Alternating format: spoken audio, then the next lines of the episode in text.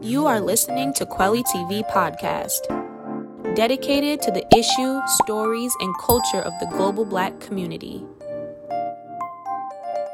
Our culture curated. I'm really excited to have Marquette Jones on Kweli Creatives.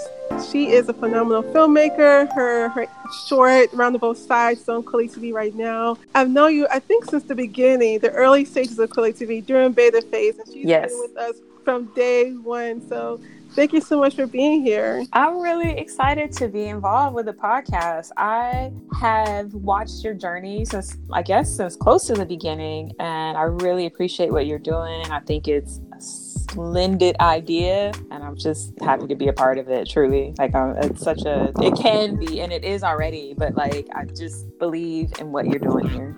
Oh, thank you so much. I really appreciate that. So I remember reaching out to you years ago when you're probably one of the first filmmakers I reached out to about having your film on Kweli TV. And the reason I reached out to you because of the storyline. If you can talk about around the Both Sides and the film, the synopsis, give people a kind of a quick overview of what the film is about. Um, Round on Both Sides uh, was my thesis film for NYU. So it's a short film. I wanted to go home to shoot the film. So it's shot on location in Youngstown, Ohio. And it's about a young woman who is a young mom that she left her child um, in the care of her mother while she was off trying to like make a way for them. But when she comes back to Ohio to pick up her daughter, the little girl's not there anymore. So she has to kind of figure out what's happened in her absence. And the story is about that journey. And as a film student, talk about the reason why you chose this particular story. Well, it's so funny because my mom always says, "Oh, that's my story," and it's like freaking not her story for the record. I mean, there's some, I did pull from reality in a, in some ways. Like I think the the woman in the story is a model. My mom was a model um, back when uh, she was really young and stuff like that. But otherwise, it's all fictional. Um, my motivation was I wanted to do again like something in Ohio. I wanted to just show my love for the people there and to use as many non-actors as possible because I find that people from my hometown have so much flavor and and like it's like not something that you can recreate somewhere else, right? So so an Ohio story and also just having a really uh, interesting female lead. I felt like the character that I had created for this film was she was complicated and some people love her and some people are like just have a visceral negative response to her, which I find interesting even now. That is interesting. I mean, I love that character.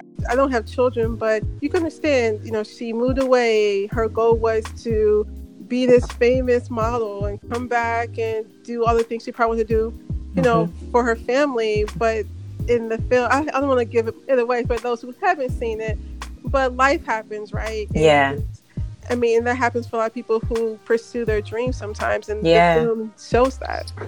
Yeah. And that was the thing for me, like the sacrifices that you have to make in order to pursue your dreams. I think that's probably the piece of it that I related to as well. Because I don't have children either, but like this leaving home and coming home and things, um, things that you miss because you're just not there because you're off trying to do this thing, I think is something that a lot of people can relate to.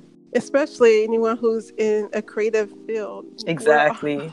I'm from Memphis, and I remember when I was in high school, I never went. I mean, I go back home to visit my parents, but and I love Memphis, and like you said, like you said, Ohio, right, Mm-hmm. has flavor. Memphis has its own flavor as well, and I love it, but not so much. I want to live back exactly. but to visit. yes, just like the holidays, taste that flavor. Okay, gotta go. exactly, exactly. But you know, you, to me, I'm sure for you and, and like for her in the in the film, mm-hmm. going back home, you want to go back home, but going back home also almost seems like not a failure, but the fact that maybe Yeah. things didn't pan out the way that, that you wanted them to. Right, right, right. Exactly. I mean, it's like you have these successes, and as an artist, we know what each success means, like each step along the road. But when you go home to places like Ohio or Memphis or, or you know, not big city locations, they're like, "So, did you meet Oprah?" No, I haven't Right. met Oprah yet. You know what I mean? Exactly. To them, you're big time. Like Yeah. actually, she is not on my speed dial yet. Right. Well, not yet, not yet, Mhm. right? So, like I said, it was such a great film. And you said that, which is really interesting to me because I couldn't tell by watching it that these were people from your hometown. So, talk about finding the lead actress. Was she also from your hometown? And was she also, a, not, I hate the word a regular person, but someone who isn't a trained actress? Mm-hmm. She is a trained actress now, but when we met, she was just starting out. Um, this was her first significant acting role, and she is from Ohio, but we met in New York. Like her people and my people um, live like two doors away from each other in Youngstown. Ohio. Oh, wow. so random. I think like that is kind of what drew us together, but all the supporting characters are folks that I auditioned in Youngstown, Ohio. And even and a couple of them went on to do more things like in reality TV and stuff like that. And what advice would you give to people who want to use local talent, maybe not someone from Hollywood, but actually using people mm-hmm. from their community? I'm pretty sure you probably learned some things while you were looking for actors and actresses for this particular film. You know what? I would say be open. Like the woman who's not the lead, but supporting cast, she ended up being phenomenal. But I, I met her on the street. Like she was just walking down the street, and I'm like, I really like her look. So she didn't have, like, we had to do some, like, you know, hair, makeup stuff to, like, create the character around her. But my openness, like, I was like, your hair is blonde. Do you mind if we make you a brunette? And she was like, uh, sure you know what I mean? Like stuff like that. And because I was open and she was open, like we were able to kind of craft a person or character together. Uh, and that's something that I really, I'm really proud of with that particular woman and, and then like her trajectory afterwards. Wow. I want to hear this scenario. oh, it's funny. I'm just trying to give you the short version, but it was hilarious because she was walking down the street and, you know, like I said, like Youngstown flavor and you know it was hot. So she had on her little tank top or what have you. And like it was like she had the like straight out of the box blonde hairs. You mm-hmm. could tell that she was a brunette originally. And you know i was just like i could see the person that i want somewhere in there. Now the person in the film was kind of like a middle class school teacher type but she also had that like snap to her. Like like like we can go there if we need to go there right? Right and so the woman that was on the street had more of the we can go there on the outside, but then the sophistication on the inside. And so I, I toned down her outside look and tried to like get them to mesh together. And it, and it worked really well. I put my mom's clothes on her to get the like sophistication and and then um and she was willing to like i said go brunette and we pulled her hair back into this bun and like pearls and all this sort of stuff and so we like created this thing i'm saying thing but i mean character but just imagine i mean the fact that you found her off the street you know, I literally so like literally. who are you why you you know why you are you yeah. real yes yes i mean there was a little bit of that she was hesitant at first like are you serious right now and i'm like i am serious i think that you would be great i think you'd be brilliant and she was Wow, and that's resiliency of being an independent filmmaker, right? You go to your hometown knowing you're looking for talent, and that's how you find it just walking down the street, meeting people. Mm-hmm. And also, we did a community casting call, and that was a lot of fun as well. So that's how the rest of the cast came together.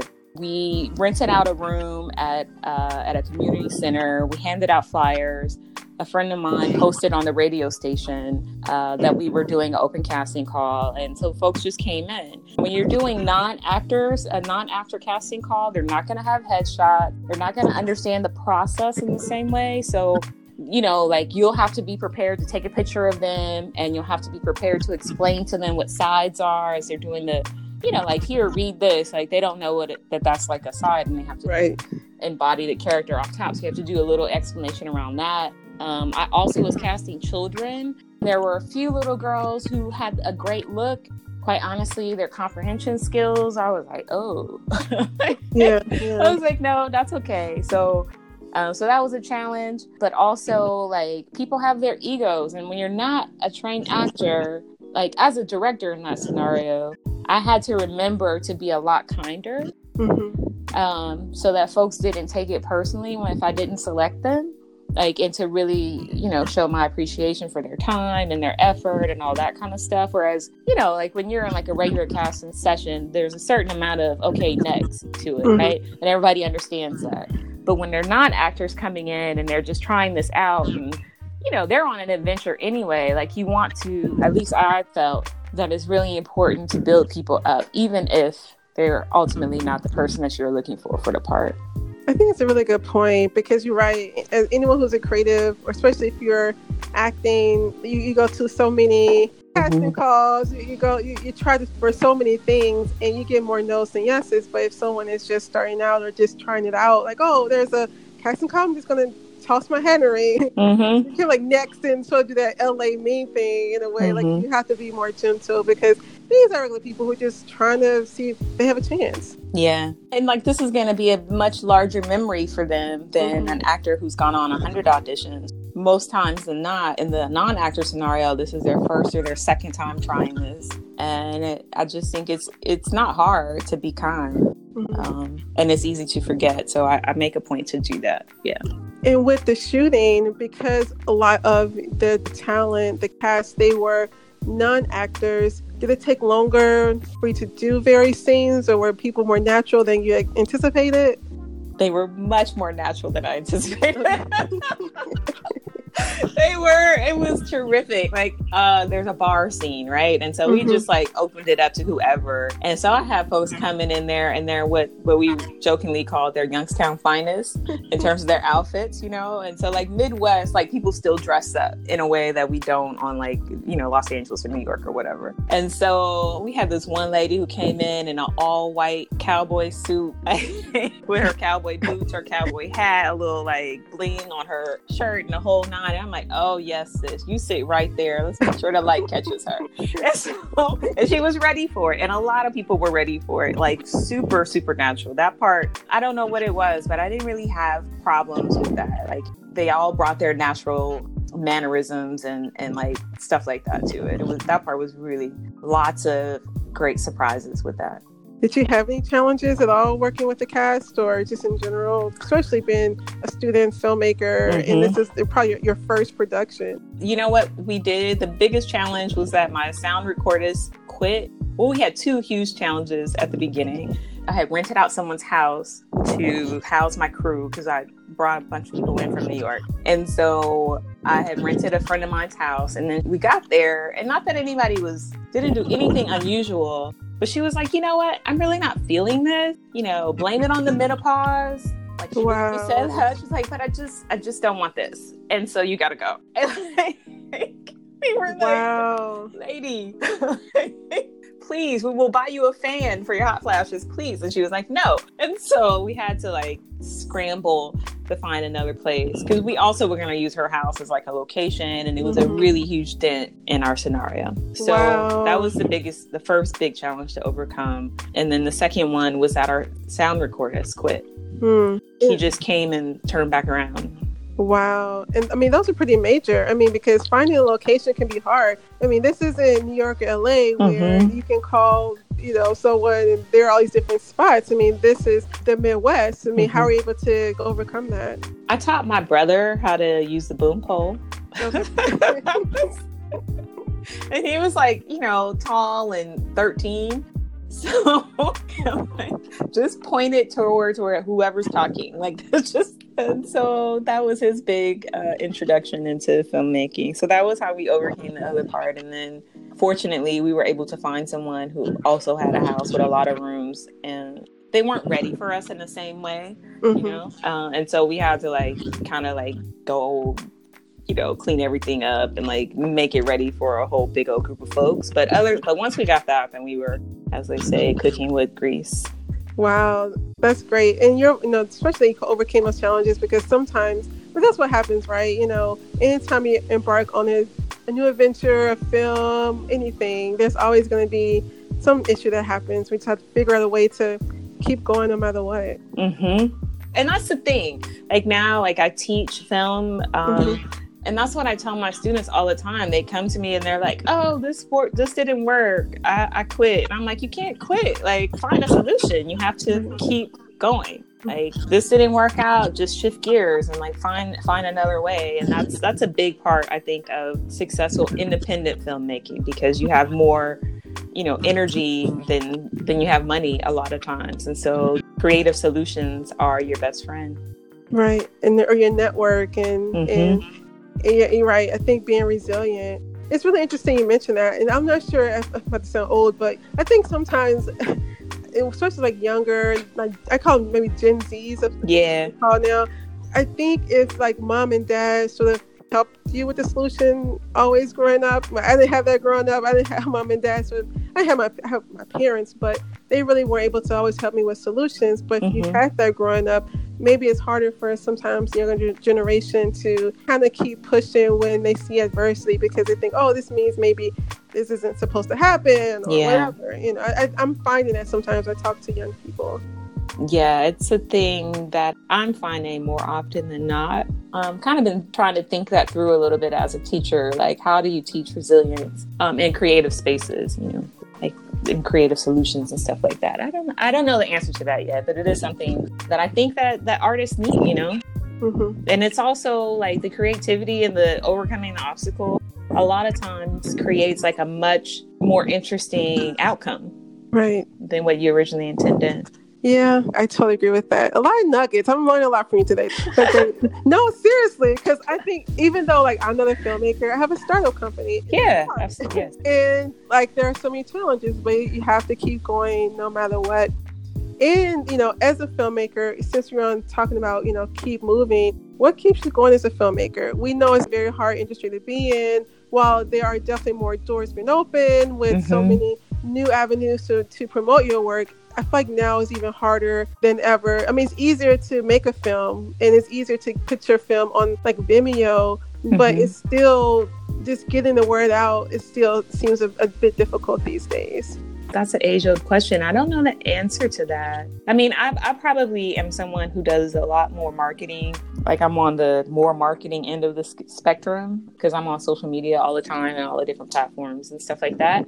But I think like once you find your audience, like each audience member, like treat them like gold. Mm-hmm. If I was going to give any advice, that's what I would say. Just keep building on that and keep those relationships going. Like send out progress notes and, you know, this is where I'll be next. Like even if you think nobody cares, like they care. Yeah. Like, I mean, I think there was an article, it was a long time ago, but it's still worth looking up. It was called 1000 Fans. Mm-hmm like if you Google 1000 fans article or blog post or whatever, and it was basically a way to say, like, that's the core. Like, find your 1000 fans who are going to support your work no matter what. Like, keep mm-hmm. building and growing until you get to that point. Because that 1000 threshold, I mean, it's it's metaphorical, but right. when you get to that 1000 mark, then those are the people that are going to lift you and take you all the way to the top. Right. I think that's I think that's a really good point because a lot of times, especially when I talk to filmmakers, they really want to really focus on the creative side. They're not really interested in the marketing aspect of it. They don't want to deal with Twitter, Instagram, mm-hmm. Facebook, which because there is some truth to the fact that it can be a little de- depressing and mm-hmm. there are some negative people mm-hmm. on social media, but we know that this is a part of getting our the word out about our work. Mm-hmm and also just building community period like mm-hmm. amongst each other and with our respective audiences like yeah i mean because you do have to be i think as selective as possible nowadays because there is a lot of things that can knock you off your your platform but i still find that it's useful in terms of keeping up with your audience okay and and so we have the film Round on Both Sides on Kweli TV. Are you mm-hmm. working on any other projects right now? I know you have a podcast, which I, I want you to talk about as well. So my project right now is called After the Jump. The screenplay is written for it. Uh, looking for funding for it. I've done screenwriting labs, screenwriting awards, all that sort of stuff. So now it's just like let's just get the money and shoot it. You can find that at afterthejump.com, or I think it might be afterthejumpmovie.com. Okay. And it's a story about a young woman who um, is having the worst day of her life and she is considering suicide and she's mm-hmm. interrupted by a mysterious graffiti writer who talks her into seeing what else is out there before she makes any final decisions about her life. Mm-hmm. And uh, what was the process of coming up with that story?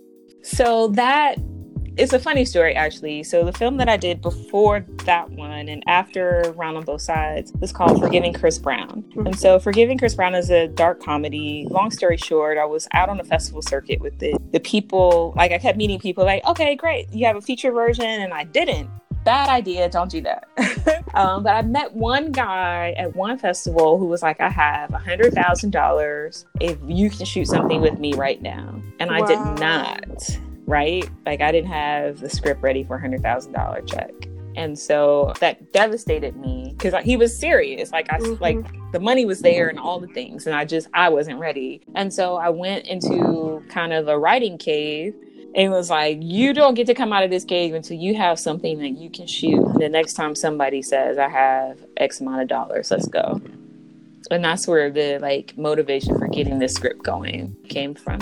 Was it from a family member or just Okay, so the actual story. Um, the I had of uh, several reasons, but one of which is that uh, when I was at NYU, uh, we had a suicide from our department. Mm, Um, a young black woman uh, jumped off of our building, and I was her TA. Um, her name is Joanne Levy, and and that really devastated me. I wasn't super close to her like that, but um, but I did feel like as a community that that we missed something. That if she felt like she needed to come to school to do that, that like there was a statement being made about the community that she was a Mhm. part of or alienated from or whatever, right? And I just I just it broke my heart and so that was that piece of it and as i think about her and, and as i thought about her I, I wish that there was more we could have done Mm-hmm. so this is a suicide prevention piece. I mean there, it's it's not heavy handed it's a comedy. It's a dark comedy. But if i could like be the like person that finds you if my character could be the person that finds you and like talks you out of doing something permanent then i've i've been a success. So that's that's where that story came from. And I really appreciate that because a lot of times, especially when it comes to things like suicide, it's something that Black folks don't like to talk about. We don't like to talk about mental illness a lot. Yeah. We definitely like to talk. We, act, we like to pretend that we're so strong that we don't Yeah. commit suicide, even though we know that some of us do. Yeah, and the numbers are rising in our community, to be honest. hmm Are you looking to have those statistics in the film? Are you have you thought about that far ahead yet? Um, no, I mean, I have thought about it, and I don't think that the actual statistics will be in the film. I think some of the curriculum around it, that's where those statistics will come into play. I do think that this is a piece that can go into schools. Ultimately, I really hope that the approach that I've taken with the story is very peer to peer. So um, I don't want to be like the Gen Xer trying to tell Gen Z like how to be or how to relate to each other. Right. Um, but if I can create a, a story that allows them to talk to each other, that's kind of like where I'm going with it, what I'm hoping for with it. And then with it being a dark comedy, it's not like it's all serious and Mhm. students would tap out or young people would tap out. They're going to be interested. They're going to laugh, but they're also going to get something out of it. And that's what we hope people get out of film, right? Yeah. Even Yeah. though, even, even if it is a comedy. Mm-hmm. Mm-hmm. Hopefully, that's the plan. And, and then your podcast, I don't want to forget your podcast. Oh, yes. Uh, so, Directing Magic is a podcast that I do with women filmmakers. Um, and, and very similar to this, where we talk about the process of making things. And hopefully, there's some inspiration and some like, how did somebody get something done or to the finish line? We do a lot of talking around that. Um, and so, it's, it's women to women, like us talking to each other and kind of the some of the like special things that we have to deal with as women in this business. Um, and you can find that pretty much everywhere where podcasts are. Um, and directingmagic.com, you can also find it there. And I'm on social media at Directing Magic and also Marquette Jones. All right, awesome. I will definitely be listening now that I know you have your podcast. But yeah, I think it's really great that you're talking to women. As a woman in general, we know that there are challenges when it comes to raising money. What have the conversations been like on your podcast when women are saying, you know, this is I've been trying to get this film made and it's been difficult. How have women overcome that based off of the interviews on your podcast? Mm-hmm. Uh, one woman in particular, um, Chaiko Odawali, I think is her last name, and she talked about like she's been she just had a film out on the festival circuit in 2018 2019 now and like i watched her like struggle with this piece for like probably seven years and i was like how did you get it done and the thing that she realized is like once she just made the decision like i don't care if i don't have the money i'm still gonna make the thing um, and she went into crowdfunding and all of that stuff and once she started crowdfunding and not waiting to like find the million dollar check uh, the ball started rolling and um, she got it done. And so that would be like one example of how somebody was able to do it. A lot of people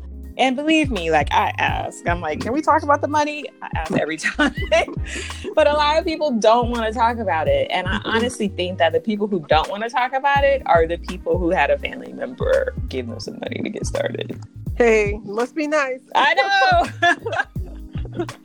it's funny, you know, I was like a side conversation. I was at this event last week for entrepreneurs, and nice guy. He's a this white guy. He was like giving a presentation, and he had two failed startups, and he mentioned that he got a family and friends round, and so I think it said it was like something crazy, like 80 million, and we were like, wait, wait, wait, wait, what? Wow. 80, 80 million, like the friends and family route was 80 million dollars. I was Lord. I mean, we were just like our mouths open. Everything else he said for the next 30 minutes was like, wow. 80. I, I, just, I can't, I'm stuttering just thinking about that. 80 yeah. million dollars. And the company still failed. But can you imagine? No, ma'am. I cannot. I mean, I, I'd be lucky to get a hundred bucks and, and yes. some, and some mm-hmm. for my grandma and some, but eighty million, wow. Yeah. So yeah, you're right. I think there are people who you know are able to tap into their family members, and for the rest of us, you know, we try to make it happen any, mm-hmm. any way we can. And for the rest of us, I think it's things like crowdfunding, grants, saving, bartering. There's a lot of bartering. I think that's happening as well. And for me, hopefully, I mean, I haven't tried this yet, but it's part of the grand plan. Like I teach at a school. And so uh, being able to work with my students and mm-hmm. use the equipment and, and kind of like use that as my foundation for the next project that I do. Yeah, I, that's true. I, I, I, have so many filmmakers on Kweli TV, the independent filmmakers work at universities. I would say mm-hmm. like half of you mm-hmm. work at university teaching film, and you're able to use the equipment. So you're absolutely right, getting that opportunity to at least cut some costs for you yeah projects. Mm-hmm. Well, before I go, I just want to. I know I've already said thank you and that I love what you're doing, but I also like I post about this every every time it happens on Twitter. I don't use your name, but but but I'm just like blowing up your spot. Like whenever I get the little like residual check, yeah. no matter if it's two dollars, five dollars, I am so thankful because that little two dollars and five dollars that like whether it adds up or not is you're still paying more to creators than somebody like Amazon. Wow.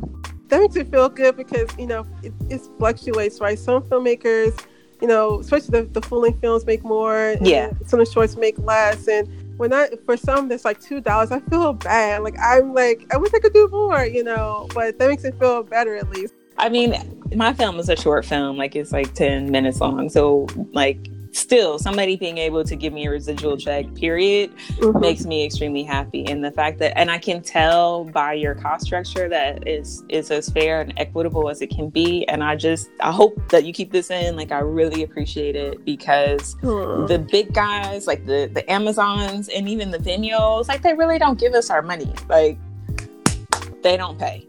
Wow. they try to say oh we're doing you a favor the publicity da, like yeah publicity is cool but like who's paying for starbucks? Right. You're not. I have to. And like yeah. So so i just kudos to you for that business model and i'm i'm like a, i'm a lifelong fan. I think it's great what you're doing. Thank you. Thank you. And i get excited when i talk to filmmakers like yourself who create awesome work and this is why i started Kweli tv because i really want to put this work out here mm-hmm. like you mentioned you know yeah anyone can be on amazon netflix is a little bit difficult more difficult but mm-hmm. you know there are so many black filmmakers out here who create awesome work and there's no way for them to get their work out there yep. in the in a space that's like like a streaming service right yep. Yeah. Um, I mean, yeah, like I said, there's Amazon, but it's like a needle in a haystack, and, and people yeah. have to literally like take someone to their link on Amazon versus like, okay, we're we don't have a million titles. We're very strategic about the titles we have on the platform, which makes it easier for people to find your content. Mm-hmm. And that's the reason why I started Kweli TV. So thank you. When times get hard, I will remember remember this. Now I definitely Yes. Keep going. Exactly. Thank you. Thank you. but I have one question for you. Uh-huh. As you know, Kweli means truth in Swahili, so we're all about being authentic on Kweli TV. what makes you an authentic filmmaker? Oh. I think the fact that I am Peachy's granddaughter makes me an authentic filmmaker. My grandmother, we call her Peachy. Mm-hmm. Um, she passed away a few years ago, but mm-hmm. she instilled in me a love of story from day one. Like as soon as I was able to go off on my own, she would send me to the library to pick up books for her and pick up books for me. And my love of story really stems from that. And we would just crawl up next to each other on the couch day in and day out, reading stories and sharing stuff. So, mm. Peachy's grandbaby. I love it. I love it. Thank you so much for this conversation. I really enjoyed it. I really enjoyed talking with you, learning more about you and all the work you have in store. So looking forward to seeing your new film that's coming out really Thank soon. Thank you. Thank you. Thank you.